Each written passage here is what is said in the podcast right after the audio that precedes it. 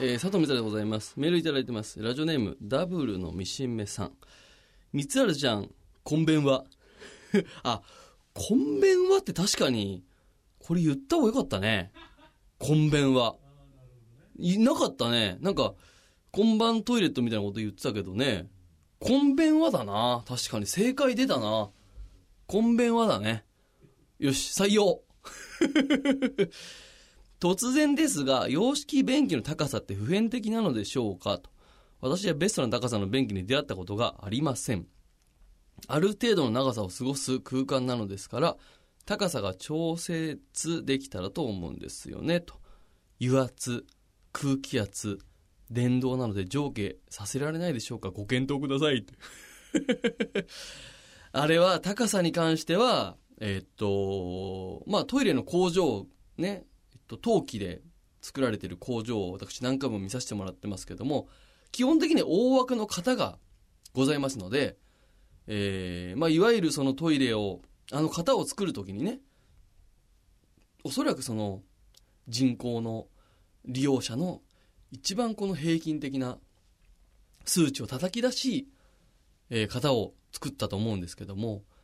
まあ、そのような形で、えー、かたどられているので、基本的には同じ高さのものが出来上がってる。まあ、新製品が出たら出たら、その時に、その数値を測って出してるとは思うんですけども、基本的にいろんな人が使うのの平均値で、いろんなものができてますから、ウォシュレットの角度も、あのー、開発するとき、4人のね、本村久志さんを中心に4人のプロジェクトのメンバーがいたんですが、その4人が、社員の300人の社員に、こう、実験でお願いして、どこの辺が一番この当たる角度かみたいのを計算して、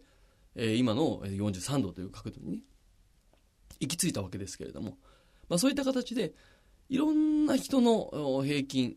で、えー、数値を取ってるわけですね。だから例えば、まあ子供は子供用のトイレがありますし、お相撲さんにはね、お相撲さん用のトイレっていうのがあるんですよ。それはその強度的に平均値じゃない規格外だから、えー、そういったものを作って、幅も広い、その、壊れにくいものがあったりとか、するんですけど、確かにこのダブルの虫目さんが言われるようにね、ちょっとしたことでその高さ、ありますね。まあ、油圧で上げるっていうのはなかなかあれかもしんないけど、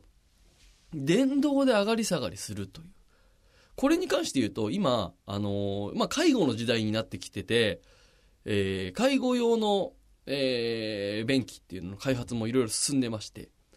例えば各社、まあ、TOTO さんでもそうですけれども、えー、まあ、例えば車椅子の方がトイレに、えー、洋式のトイレにこう座るときに、便座がリフトアップして、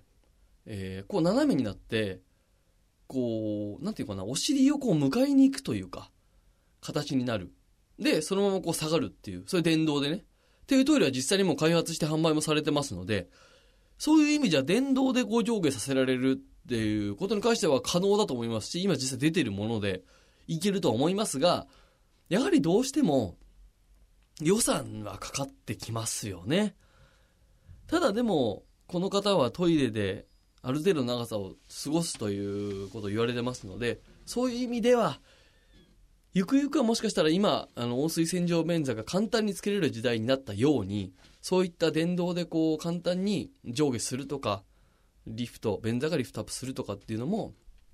もうちょっとこう、お安い値段でできるような時代が来るかもしれませんしね。なんかなるべく僕が生きてる間にそういうこともできるようになったらいいなと思いますね。ぜひダブルの飯目さん、その辺ご期待ください。さあ、というわけで、えー、番組に参りましょう。佐藤美沙